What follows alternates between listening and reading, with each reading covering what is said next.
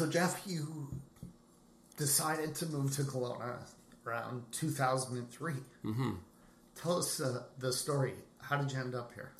Yeah, well, we, my wife and I uh, both grew up in the Lower Mainland, mm-hmm. uh, and prior to lo- moving to Kelowna, we were living in uh, White Rock uh, for seven years, and we were both commuting downtown Vancouver every day.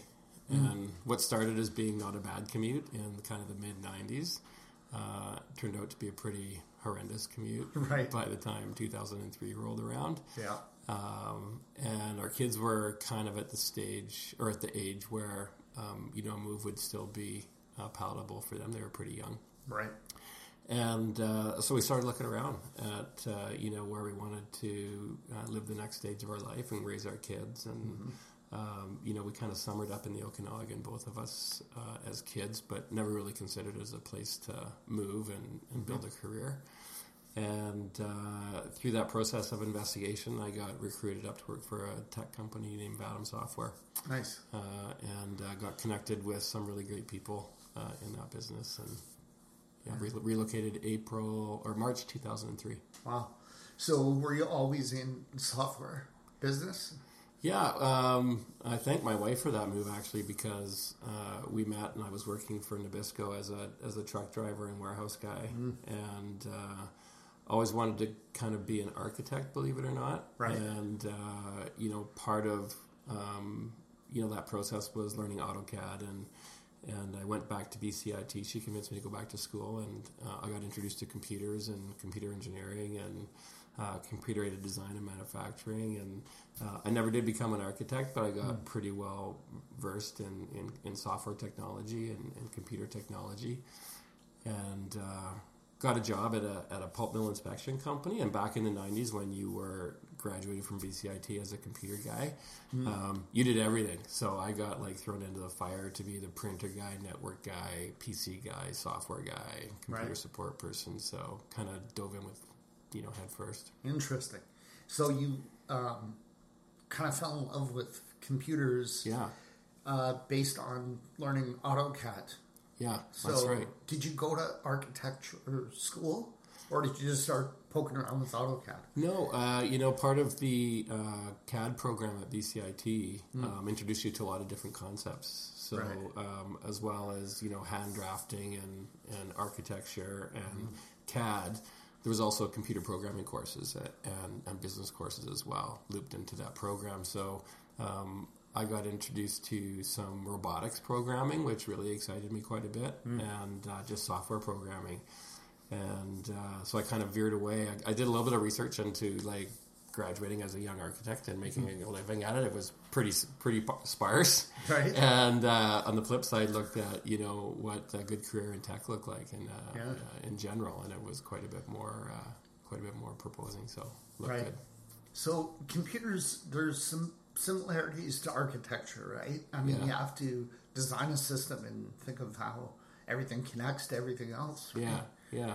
Yeah, there's a lot of similarities. It's very uh, linear thinking, mm. right, and uh, very systems driven, which you know still both appeal to me quite a bit, even in business. When I talk to a lot of young entrepreneurs mm-hmm. um, about starting a, a business, and uh, we look at putting the right building blocks and steps in, uh, in place to help them not necessarily uh, you know guarantee success, but increase their odds of success. Right. Yeah, for yeah. sure. You have to think of how everything connects to everything else. Mm-hmm. Otherwise, it's not going to work. Yeah, correctly. and yeah, and especially in uh, in business as a young person starting out, um, you know that self awareness of what you're good at and what you're not good at, and uh, you know surrounding yourself with people that kind of complement your skill set mm-hmm. um, is super important. But it's the same in any business, whether you know if you talk to any computer programmer, um, uh, you know they've got great um, kind of code review systems in place and buddy systems in place, and you know they realize that they're they're much better as a team than they are mm-hmm. as individuals, and um, so it's the same in you know building design and architecture.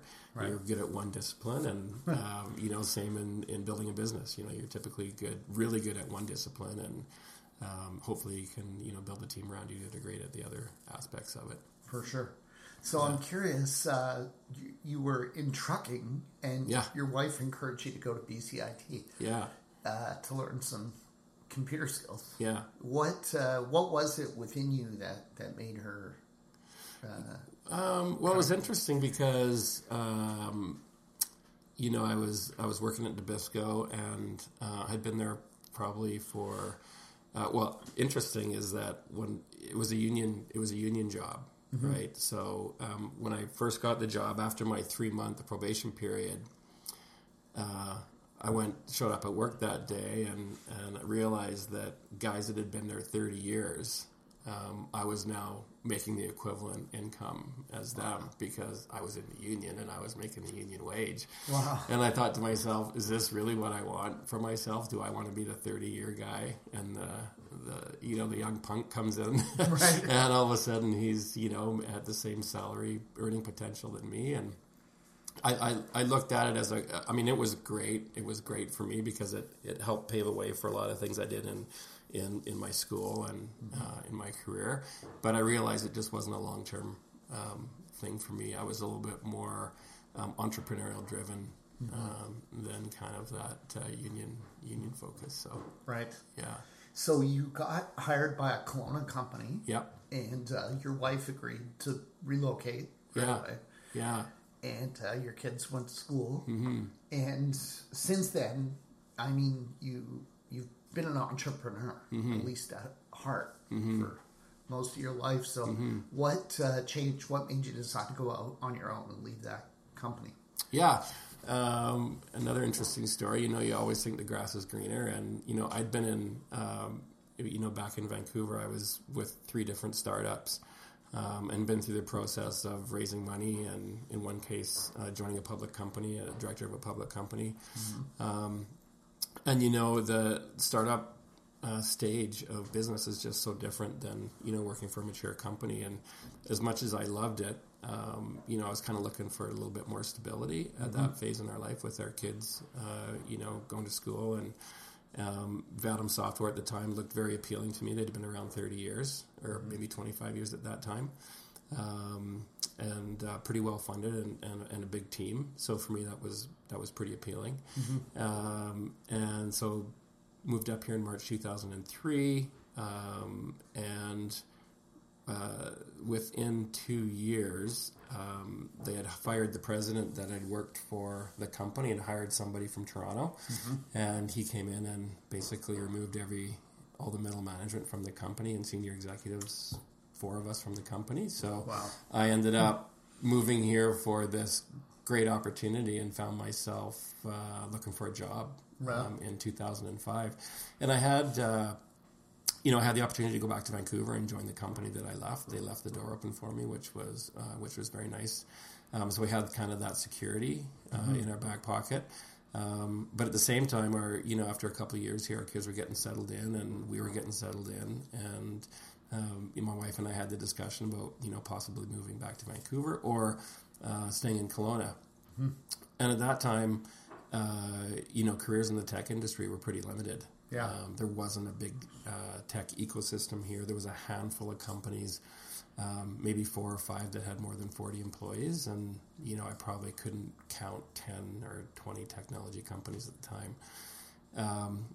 So we decided uh, we decided to stay, but agreed that if we were going to stay, I'd have to do something different. So um, I met somebody that had a construction business, mm-hmm. and uh, you know agreed to work for him for nothing uh, to help him grow his business, and um, you know agreed to a percentage of any upside to the business that I was able to generate for him. Uh, How did it work out? It was fantastic. We had a great uh, we had a great uh, four years, four or five years there, and his company grew from you know four employees to pretty close to twenty five over that time, and mm-hmm.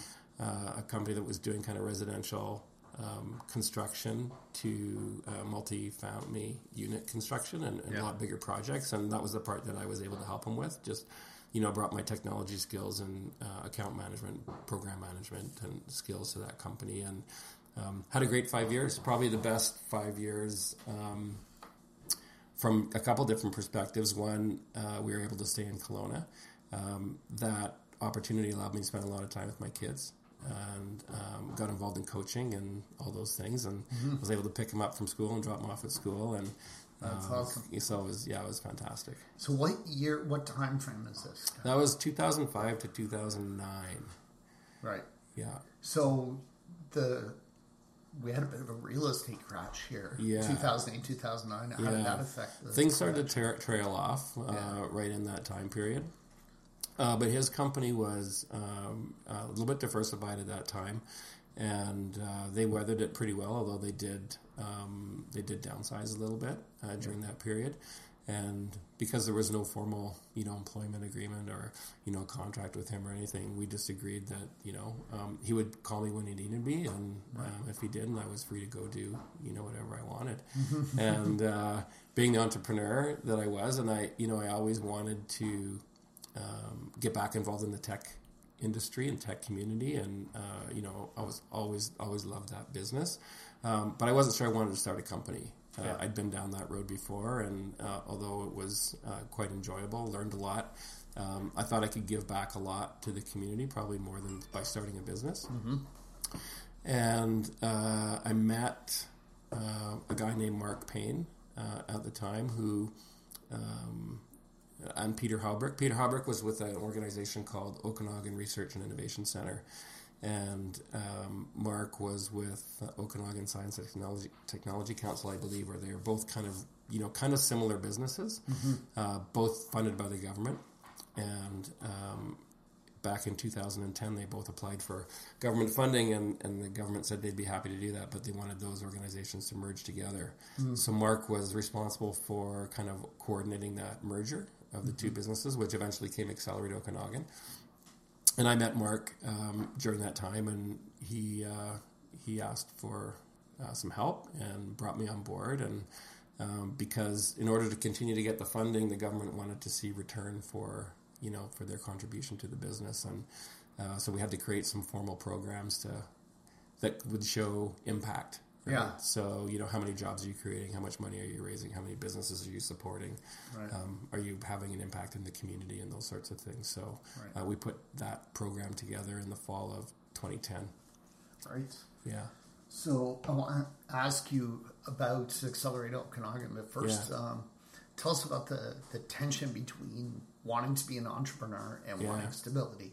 Yeah. I mean, I've heard this story many times where it's kind of ironic. You you, you join a company because uh, you feel it'll offer stability, mm-hmm. and then they, someone tells you one day you're redundant.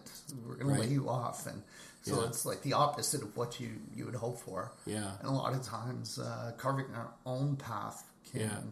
can actually give us a stability because we've got the ability to produce results and mm-hmm. uh, be valuable anywhere. Right. So tell us about maybe a little bit about what you were going through mentally, like this this kind of tension between do I want to be in yeah. corporate for stability or be an entrepreneur?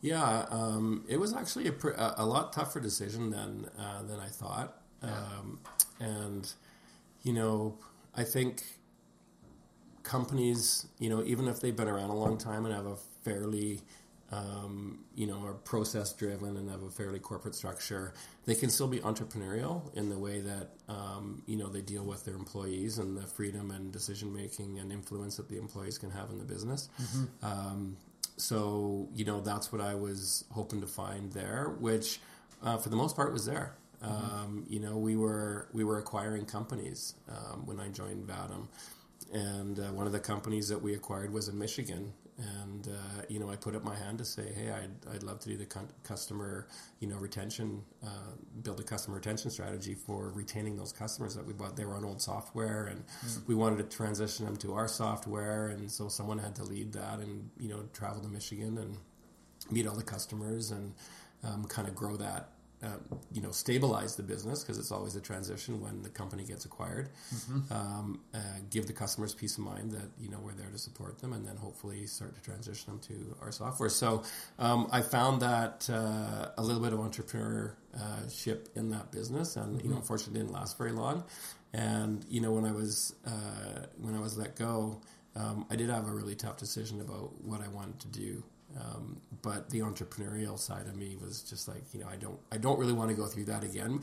Right. One thing about entrepreneurship is that, good or bad, you're in control pretty much of your destiny. Right. Um, you know, you don't always make the right decisions, but they're your decisions. Right. Um, but you know, when you're when you're an employee, um, and uh, you know, you, you might have some influence in the company or not, but the final decisions aren't yours. Right. Um, and especially tr- strategic decisions and, and things like that, or even, you know, your career decisions. Yeah. Yeah. Um, so I just kind of went back into that entrepreneurial world and where I was more comfortable. Right.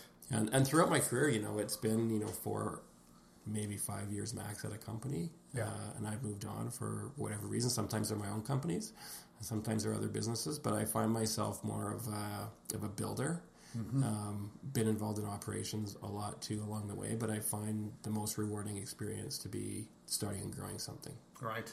Yeah. So tell us about Accelerate Okanagan. Mm-hmm. What is the basic concept behind it? Yeah. What did you do there uh, in your role starting Yeah. in 2010? I think Yeah, I was. I was on. I started there in the fall of 2010, and as I mentioned, it was um, OSTEC, which was Okanagan Science and Technology Council, and they were a membership-driven organization that had you know networking events and a little bit of educational content, um, and then there was Okanagan Research and Innovation Center, which was based down at White Lake in South Okanagan. Okay. And uh, Peter Halbrook ran, ran that, and they were, you know, he had office space, but no real programming there. So if you were, you know, building a company and technology related, he would give you a desk in his space and maybe a little bit of mentorship.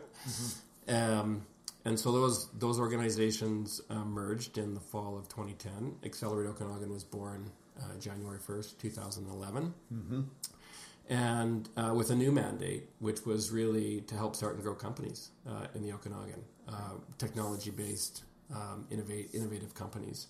Uh, but we wanted to have a lot more. You know, if you look at some of the more famous accelerators uh, like TechStars or Y Combinator, um, they have this you know kind of 13 week model where you're totally immersed in in a program that's mentorship driven, um, and it ends with that company basically pitching to the venture capital market for for investment. And because we're a government funded organization, and but those those other organizations take equity in those companies to to work them through their program. But as a government funded organization, we weren't taking equity in companies. Um, but we did create a program structure um, that helped entrepreneurs figure out the early stages of their business, uh, early process, um, you know, what to focus on uh, in order to try to maximize their opportunity for success. Um, and that involved, uh, you know, this mentorship based uh, program. So uh, my my uh, responsibility was to put that program together uh, and, which we did in fall of 2010, early 2011. Right. Um, and there's a there's a interesting uh, kind of side note is that there's this pro uh, comp, uh, competition, I guess you'd call it, New Ventures BC, uh, which is based in Vancouver, and it's kind of it kind of attracts the top startups from around the province, and they go and, and participate in this competition, and the, and the winning teams get prize money, and and uh, I got a phone call uh, from um, my counterpart in Victoria, and he said, "Hey, you, these companies from Kelowna are doing really well in this like competition. You know, what, what how are you guys working with these businesses, and what are you, you know what are you teaching them, and what kind of process are you putting them through?" And um, I basically packaged up everything that we had done. They were a government funded organization, just like we were. Right. Yeah, so I just packaged up everything that we'd done and sent it to him, and I said, "Here you go. You know, here's the early playbook of of, of what we're doing here." And um, that word of that got back into the province, and the province said, "Hey, like, uh, what are you doing? Why did you send all that information to Victoria?" And I said, "Well, you know, we're both government funded organizations." Um, you could pay them to try to duplicate everything that you could give them more funding to try and duplicate everything that we've done, or I could just share it with them and you could save all your money. Right. And they said, "Oh, that's a pretty novel concept." Uh, um, they said maybe uh, you know maybe we should become the administrative arm for your program or for the program, uh, which was pretty early stages, by the way. In all you know, in all fairness, it was a really rudimentary program. There wasn't a lot to it. Uh, but the government kind of uh, saw this as an opportunity to offer this program throughout the province. And uh, working with Victoria and the Okanagan and BCIC at the time, we matured the program and evolved it quite a bit. And it's now available through, I think, 18 delivery partners around the province of BC. Wow. So Accelerate Okanagan is one of those. One of 18. those. Yeah, Wow. that's right. So were, were you ever tempted um, when you help startups, you put together, you know, a business plan and uh, maybe give them advice on how to secure funding mm-hmm. and so on. Uh, I mean, I'm sure there were business plans that you saw that you helped work on that you wanted to take a piece of. Yeah, yeah. yeah. So how did you how did you deal with that? Yeah. You weren't allowed to, right? no, I mean, uh, not as CEO at the time. No, I was definitely not allowed to do that. Um, but you know, it, it, we did have. Uh, we had two different levels of mentorship happening at Accelerate Okanagan at the time. We had volunteer mentors okay. uh, through the BCIC mentor program, and we also had paid um, executives in residence or entrepreneurs in residence. And uh, the difference between those two kind of levels of mentorship was the depth of engagement, right? So the mentors would be kind of ad hoc meetings, and it'd be really if one one of the mentors had expertise in you know SaaS a business model or something, they would go and have a coffee with an entrepreneur building a company in that space and kind of answer questions. And the paid EIRs would actually work with these businesses up to, you know, 10, 15 hours a week. Mm-hmm. So quite a quite a different level.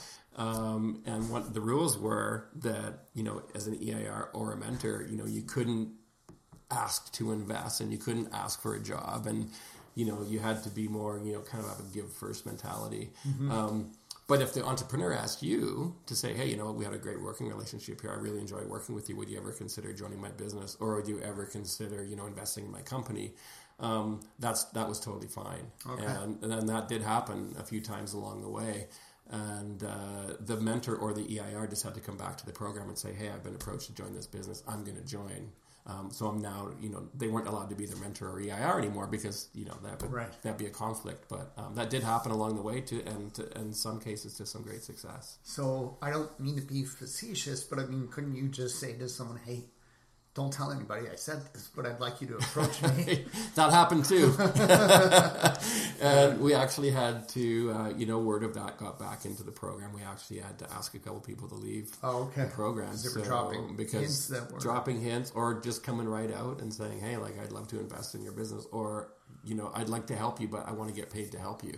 Right. And, uh, you know, so um, those people self select out pretty quick, actually. Uh, we have a pretty strong commitment to giving first in the tech community here, which is really apparent now and you mm-hmm. know really uh, prevalent without within the tech community. And that all started kind of you know back in the early you know 2010 2011 days of trying to pave the way. But you know, it's interesting. In every community, there's always people that are really looking out for number one, right? Right. And and we, we need those people, but uh, we need to they need to engage at the right time, at the right appropriate for sure, too. for sure. So there's yeah. nothing wrong with like investing in something you believe no, in, but absolutely. it's just the the way this is formatted. Yeah, is you're giving first. We're giving first. Trying to Absolutely. Take a piece of something. Absolutely. And, you know, it's so important because, you know, um, entrepreneurs are very vulnerable mm-hmm. right? Yes. And uh, especially young entrepreneurs that haven't started or you, you know worked in a startup before, right? Uh, so they're you know they can be influenced pretty easily, and um, you know we just don't we don't like to see people get taken advantage of, right? Um, you know, if you want to be a volunteer and, and, you know donate your time and spend time with young entrepreneurs, that's fantastic. Um, but there's all kinds of different situations we ran into in those four or five year period where you know people were saying they were, they were the only way to get funding in the Okanagan was to pay them to help them, and they were the only way to get into a certain events where they had to pay someone to get you a ticket, and it, it just wasn't true. Right. Um, but the people put themselves in that position, and uh, you know, uh, entrepreneurs, you know, got involved with those people and it was uh, you know not a great situation. But they, as I said, they they self select out, and I think what you've got now with Accelerate Okanagan and other uh, groups in the community is a, just a really strong knit um, startup tech ecosystem, right? Um, that has a very strong give first ethos. So we're we're we're pretty proud of that. Right. So is it typically uh, at the concept stage, like someone comes to you and says, "Look, I've got this piece of software, and I think it can probably do this." Like, mm-hmm. what stage are most of these entrepreneurs at when they get yeah. involved with Accelerate Okanagan? Yeah. Uh, it's interesting because they're actually at all different stages. Um, but at first, we weren't dealing with anything other than uh, kind of proof of concept mm-hmm. stage companies. People that had a working prototype and really didn't know what to do next or had a business idea Um, but the Venture Acceleration Program, which is the program that's now uh, available across the province, um, it was really focused on someone that had an idea, probably a working prototype, um, was working on it full time, um, you know, either out of their basement or you know in a shared office space somewhere, and just had no experience on how to commercialize what what they were building. Right. Um, but as those companies, you know, um, there's a few companies in town that had tremendous success through that program and are, are now, you know, at the kind of 70 employee level, which is wow. uh, pretty pretty encouraging.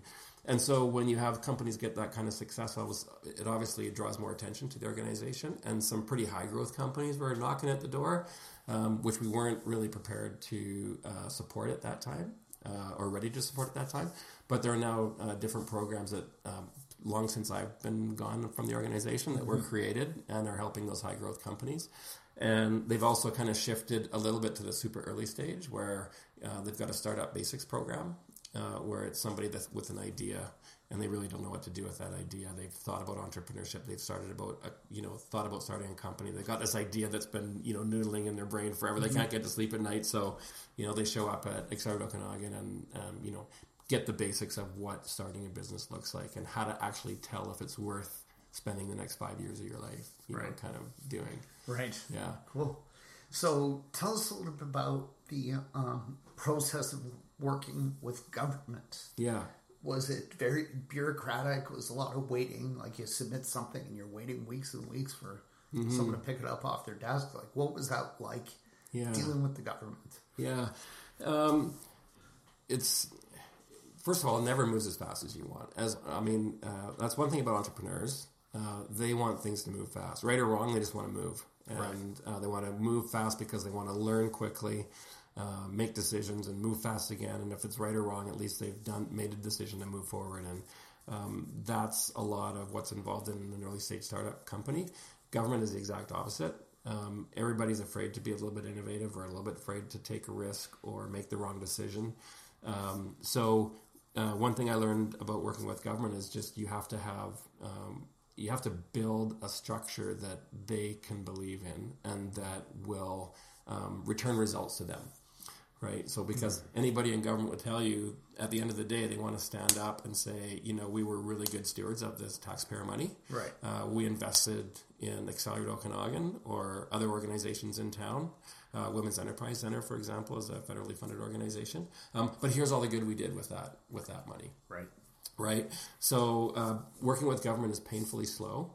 Um, but for a not for profit organization that um, had a mandate to do what we were doing in, in the Okanagan, it was um, a necessary, absolutely necessary. Right. Um, and, you know, our relationship with both the province um, and the federal government is, at the time, and still is, super strong um, because we we were and still are super committed to mm-hmm. delivering on that mandate, have shown tremendous impact in the community, and in a lot of cases, you know, the federal government will say, you know what, our project with Accelerate Okanagan was was a flagship project for us, and one that they'll go and share with other communities of what a good project should look like. Right. So we've had the good fortune of being on the positive end of that relationship. Um, you know, there's other organizations around that you know struggle with those things. Mm-hmm. Um, be careful, you know, what you wish for, right? Like yeah. everyone says, well, if I just had some money, I could do this, or if I just had government funding, I could do that. But you got to deliver, yeah, right? And uh, and that's that gets a little bit overlooked sometimes. So right, yeah. But working with government is challenging. But we did take. I'm, I'm sure we'll get into this uh, about the innovation center and wheelhouse and other things. But yeah. you know, um, we were able to leverage those uh, government relationships um, and you know really um, in a positive way to get behind what version 2.0 of the you know startup ecosystem look like here. So yeah. um, you know startup you know version one was hey let's merge these organizations together. Let's create an organization that helps startups and entrepreneurs start and grow companies. Let's demonstrate that we can actually do that. Yeah. Um, let's create a hub you know of entrepreneurship, uh, a supporting ecosystem that you know we the goal for us was we wanted to be on people's radar. If you're going to start a company, Kelowna should be a place that's on your list of places to go, and here's all the reasons why. Right. Yeah. yeah. Well, let's talk about that a little bit. So, you got involved with the Innovation Center yeah. project, Yeah. And um, Kelowna has really changed since Yeah. you came here in 2003. Yeah. Now it's a real uh, tech hub. Yeah. And if someone is in Vancouver and sick of the commute and they've got a Yeah. tech idea, Yeah. they might want to look into coming here, right? Yeah. So tell us about the Innovation Center. Yeah. How did that concept come about? Yeah. And tell us about your involvement. Yeah. Uh, uh, so just a little side note before I do that is that you know I, I can imagine where regardless of where you're from, if you're not from Kelowna or you're not from Calgary, you're not from Vancouver, you're not from some place that you're considering moving to, um, there's lots of trepidation, right? What am I going to do when I going to get there? What's the community really like? What's my spouse going to do? What happens if it doesn't work out? What am I going to do next? And you know, we went through all those emotions as well. Yeah. And is this the right time to move our kids and you know all that stuff? Yeah. Um, but I can, you know, honestly say, looking back, it was the best move that we've ever made, and uh, you do kind of have to bite the bullet. Yeah. Um, and in 20, 2003, um, you know, the risk was exponentially higher that, and it turned out to be true in my case where two years later it didn't work out, but Right. we ended up, you know, making it work out and we stayed. Um, but there's so much business in the tech community here that if you're considering moving from another location and you work in the tech industry, pretty much guarantee there's lots of unfilled jobs here. First of all, Right. Um, but if the job that you move here for doesn't work out, there's lots of there's lots of support here for other uh, employment opportunities that necessarily wasn't here in the past. Just uh, on that note, what, how does one look for jobs in the tech sector Yeah. in Kelowna? Yeah. Uh, is uh, is there a website? Or, Yeah, so accelerateokanagan.com has a great job board. Okay. Um, there's, uh, I don't know, there's probably at least 200 unfilled jobs on there, and that's probably only scratching the surface of what's actually um, uh, available here. So there's, yeah, uh, we can talk a little bit more about the economic impact study that came out recently too, but there's a ton of jobs and not enough people. right. Um, so back to the innovation center, I was at uh, with Accelerate Okanagan. Uh, as I mentioned, we we're a government-funded organization, and this was in, um, you know, we we started looking at alternatives for um, leasing costs Right. because you know a large percentage of our government funding went to pay a landlord for our building space uh, versus going to help companies, right? And we thought, wow, we could, and we were doing pretty good, um, but we thought, man, if we could actually focus more dollars onto businesses and companies and entrepreneurs, we could really pour gas um, on the community, and uh, gas in a good way. Um, uh, and so what we started to do was, um, you know, look around um, at. Wash it back up a little bit. In in 2013, uh, I invited a bunch of people together, uh, 25 business, you know, community leaders um, that had historically been at other events around what can we do to support new business and entrepreneurship in the Okanagan. But nothing really ever came out of those meetings other than a lot of enthusiasm and a lot of good people around the table. But you know, we met we'd meet again in six months and. You know, nothing had really happened, right? Because Right. everybody's got stuff to do. Right. So, um, you know, no blame or, or anything on, on everybody that was there, but we thought, let's get a bunch of people together that historically either been in a meeting uh, about entrepreneurship, innovation, technology in the community, or has shown interest in it, or you know is active in it today. And um, so we invited like 25 people. Uh, we brought in a facilitator. Um, we just brainstormed of what good would look like. Uh, we met um, three six-hour strategic planning meetings. So um, uh, one a month for the first kind of three months of 2013 and uh, out of that exercise uh, came three there was three themes that came out of that and one was uh, people one was place and one was marketing so uh, people was uh, we can get into these more if you want i'll, I'll focus Sure. on the building but in the short story is people was you know no matter what community or startup community there is around the world everybody says they have a lack of talent right? So um, how do we attract and retain talent in this region? But also um, you know not only attracting new people to the okanagan but what about ret- re- retaining the grads that are coming out of ubc okanagan and okanagan college and Right. are they even aware of the tech community and all the jobs that are you know high paying and available and all these things and um, we're starting to do better at that uh, because a lot there's a you know, 80% of the grads were leaving the Okanagan back then, and now 80% Yeah. are staying. So, I mean, that's huge. That is huge. Um, uh, marketing was, you know, how do we tell the rest of the world that, you know you can start and grow a successful tech company in the Okanagan, like Club Penguin or like you know these other companies that have, have had really great success. Um, Vineyard Networks, and mm-hmm. um, there's there's several. Um, and then Place was, um, you know, where do where do uh, you know the initial concept was well if we're going to market the Okanagan and we're going to attract people here, where do we send them?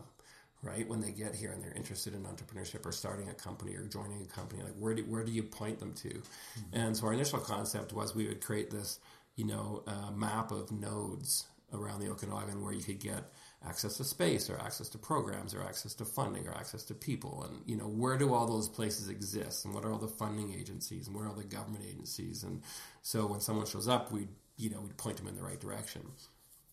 But the more we looked into um, what successful startup communities were doing, like Boulder, Colorado, which is like about the same size as Kelowna, mm-hmm. but just doing amazingly well, um, supporting entrepreneurs and, and, startup technology companies, was this theme of entrepreneurial density was really, really important. And what that is, or concept of entrepreneurial density, is that you know the closer uh, together that entrepreneurs are throughout the day. Um, the more likelihood there is for these kind of collaborative collisions, right? They run right. into each other at the coffee shop, they share ideas, they help each other out, and things like that. Versus, you know, having a business in West Kelowna and in Rutland, and the chance of you ever running into each other is very remote. Right. And um, so we visited Boulder, and uh, it was amazing, kind of transformational experience for for us, uh, and, and a lot of where the give first uh, really hit home. Yeah, uh, for so you would have met well. with a lot of the uh, tech leaders, yeah. and, and entrepreneurs, and yeah, mentors, venture capitalists, totally, all city people. planners. A little bit of the city. You know, an interesting side note to the Boulder story is that they're not they're not government um, focused as much. Mm-hmm. Um, the city doesn't really support right. the ecosystem. I guess you get to a certain level of success, and people think, "Oh, you don't need our help." Kind right. of concept, maybe. I don't. I don't really know, but it's it's just truly amazing what they've done, kind of without government support there. Mm. Um, the Brad Felds, David Cohen's of the World University of Colorado Boulder campus is is amazing. Uh, there's lots of accelerators, um, mm-hmm. incubators there, uh, tons of entrepreneurs, probably more entrepreneurs per capita than anywhere in the U.S. A lot of people don't know that.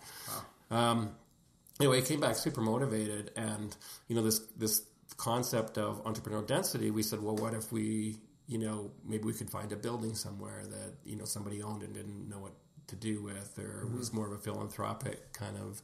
Um, give back to the community. Hey, come and use our space and build your hub for, for entrepreneurship out of my, you know, decrepit building that will fix up or something, right?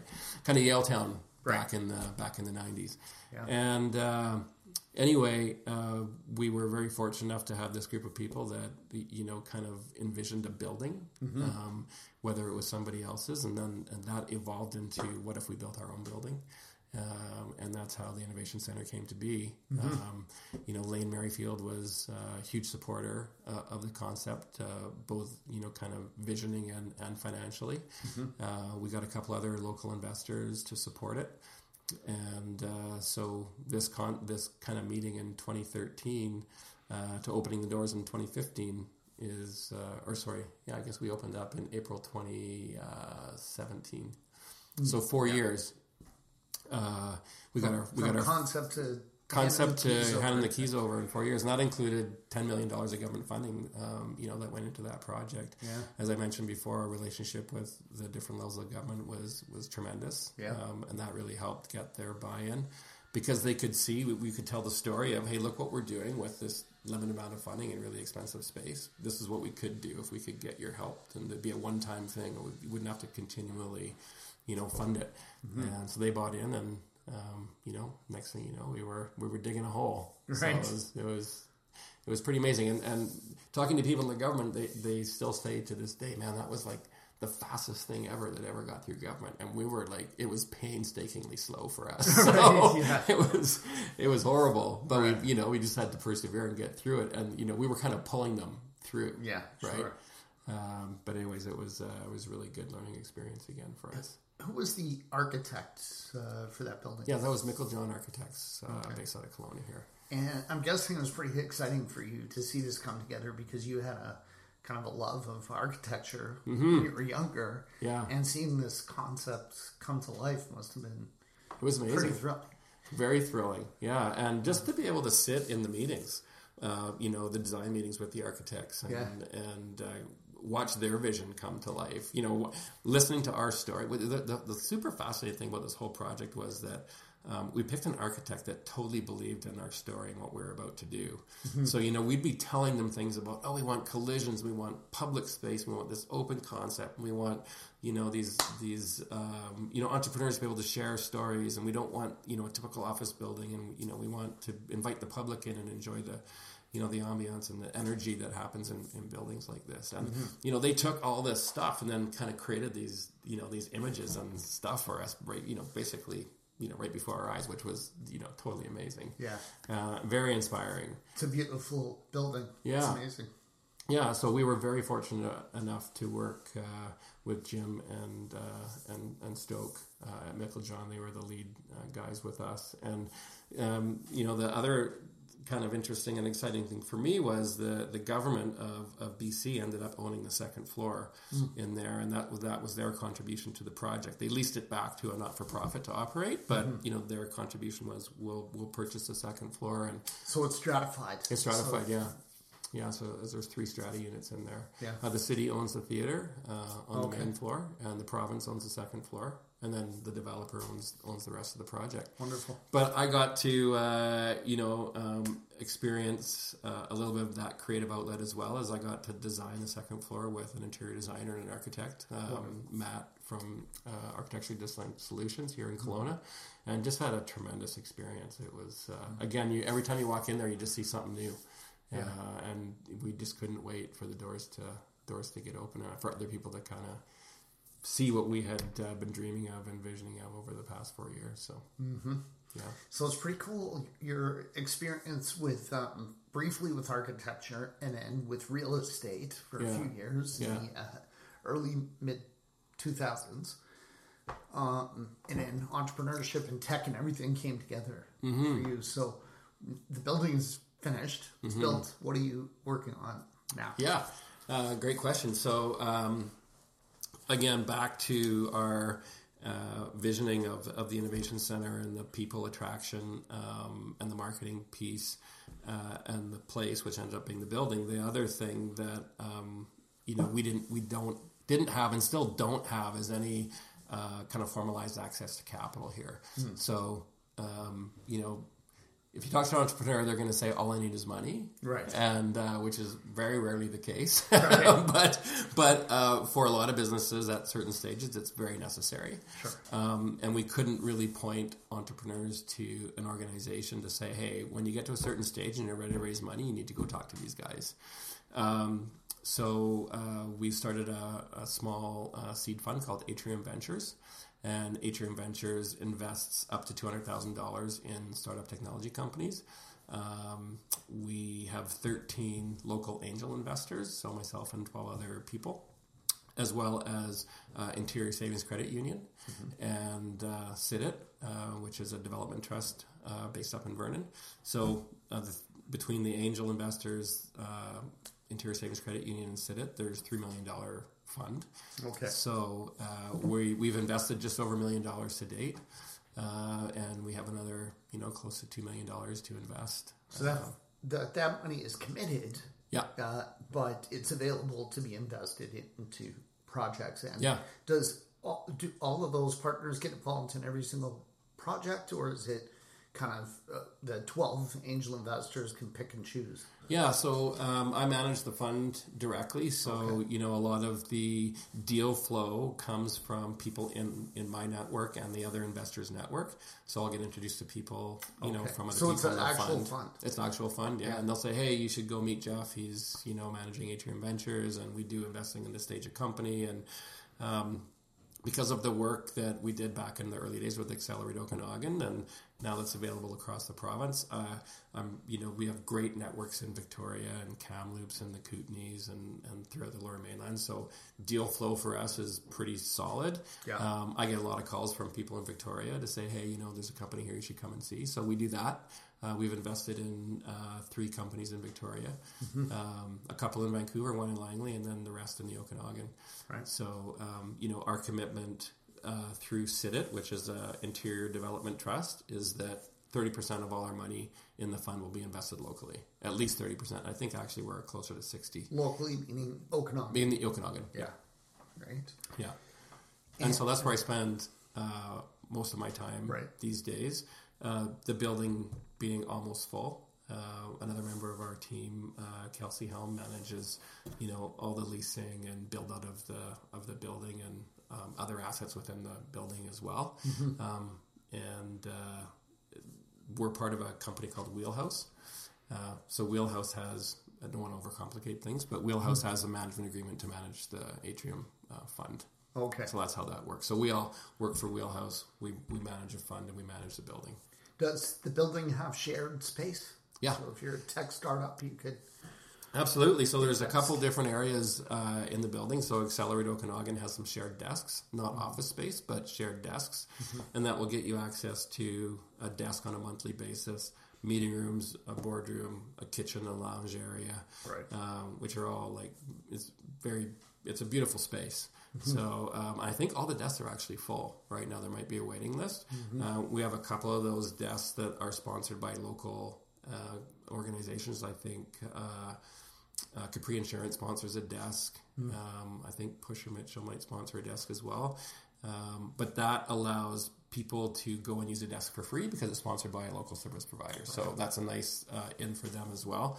And then on the fifth floor of the Innovation Center, we've got some uh, office space that's available uh, for for lease on a kind of monthly basis as well. And these are offices for from two people, probably up to about seven or eight people per office. Right. Um, really reasonable uh, rates again. So, you know, we wanted to create that landing pad for people to feel welcome and comfortable when right. they're here. So, if people are thinking about, hey, Kelowna might be a great place to start my company, um, just show up uh, in the Innovation Center. We'll make sure that you have somewhere to sit um, and get connected to the community and all the people that can help you.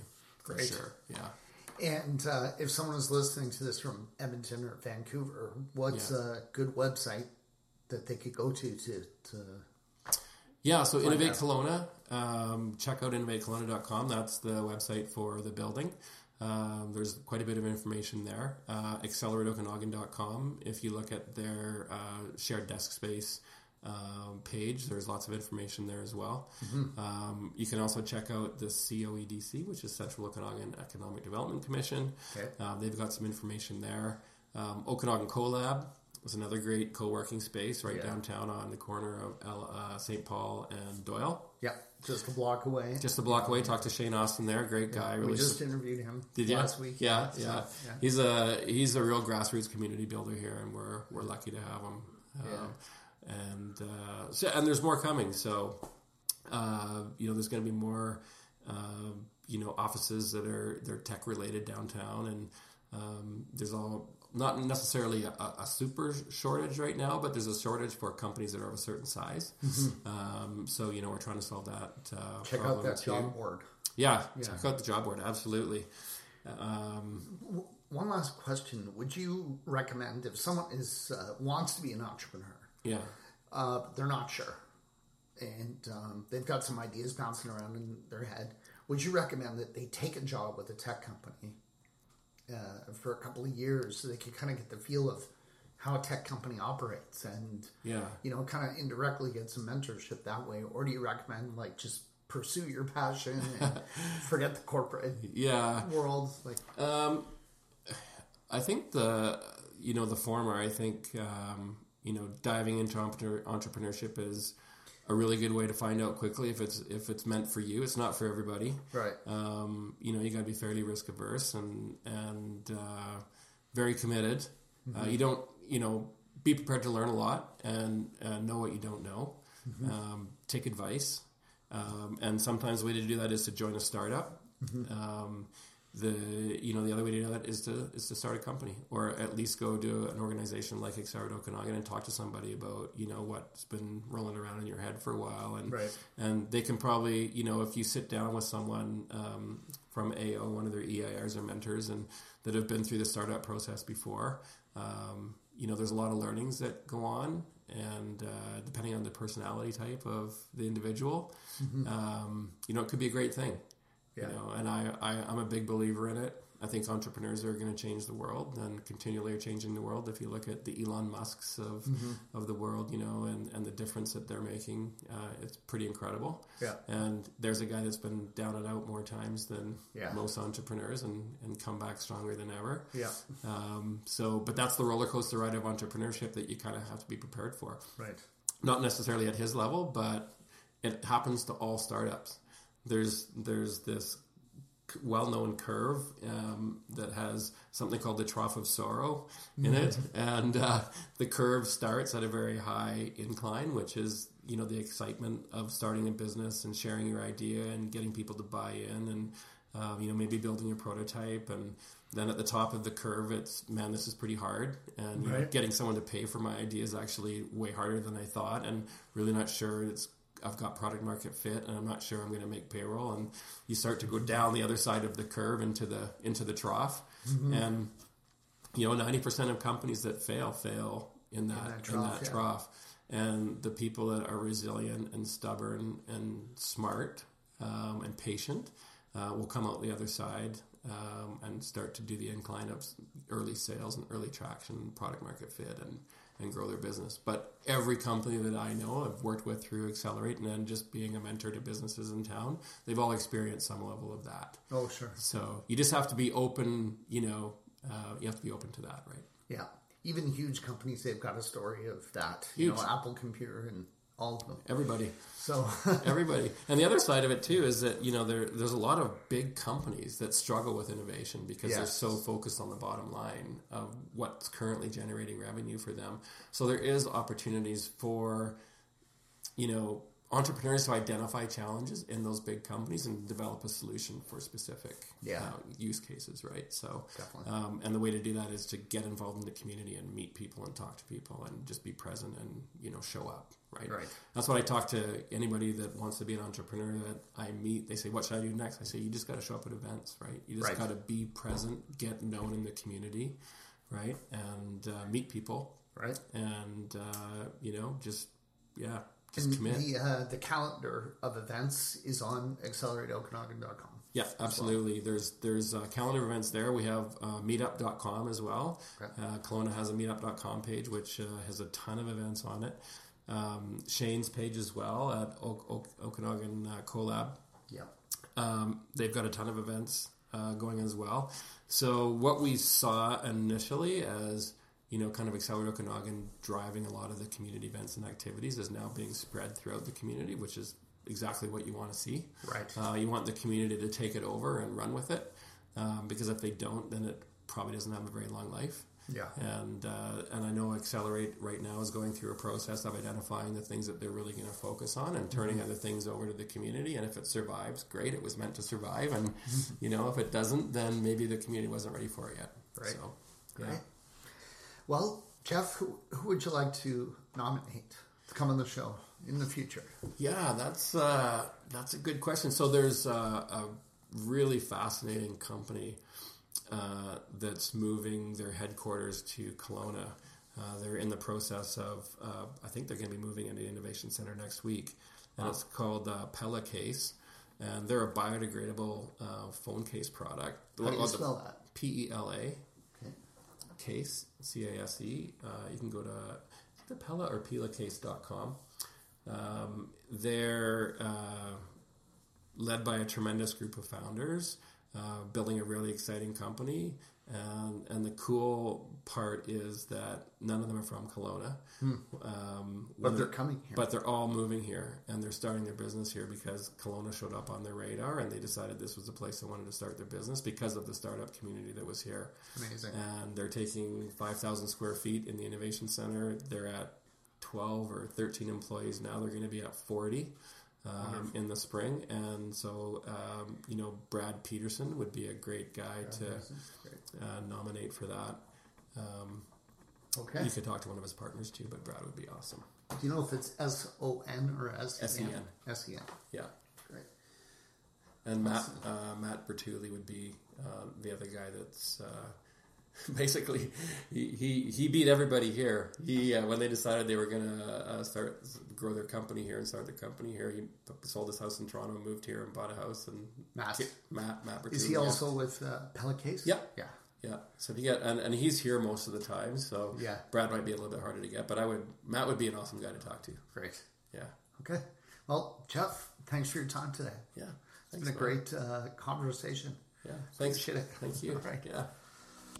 Luke Mankus is a realtor. He loves what he does. We asked Luke if he had any regrets about moving here in 2011, and he always says, yeah, one regret, and that is he didn't move here sooner. When Luke came here, he didn't know anyone. He didn't know the neighborhoods or anything or anyone besides his daughter, who was six years old at the time. So he knows what it's like. Now, he's an expert and has helped well over 100 single people, couples, families, and investors with their real estate needs in the Okanagan. If you're new to our beautiful city, Luke can help you get connected with great lawyers, dentists, carpenters, landscapers, swimming pool installers, you name it. And whether you're new to Kelowna or not, Luke knows real estate. He can help you find a great property, negotiate a good deal, and hold your hand all the way through the process until the day you get your shiny new set of keys. Luke is known as a no pressure kind of guy. He's had clients where it took even a year or more to get them into a property. He just doesn't believe in rushing things. On the other hand, when you decide it's time to act, he's diligent and he'll work day and night until the job is done. Give Luke Make Us a call or a text message at any time 778 215 4273. Again, that's 778 215 4273. 778 215 4273 to chat with Luke about real estate.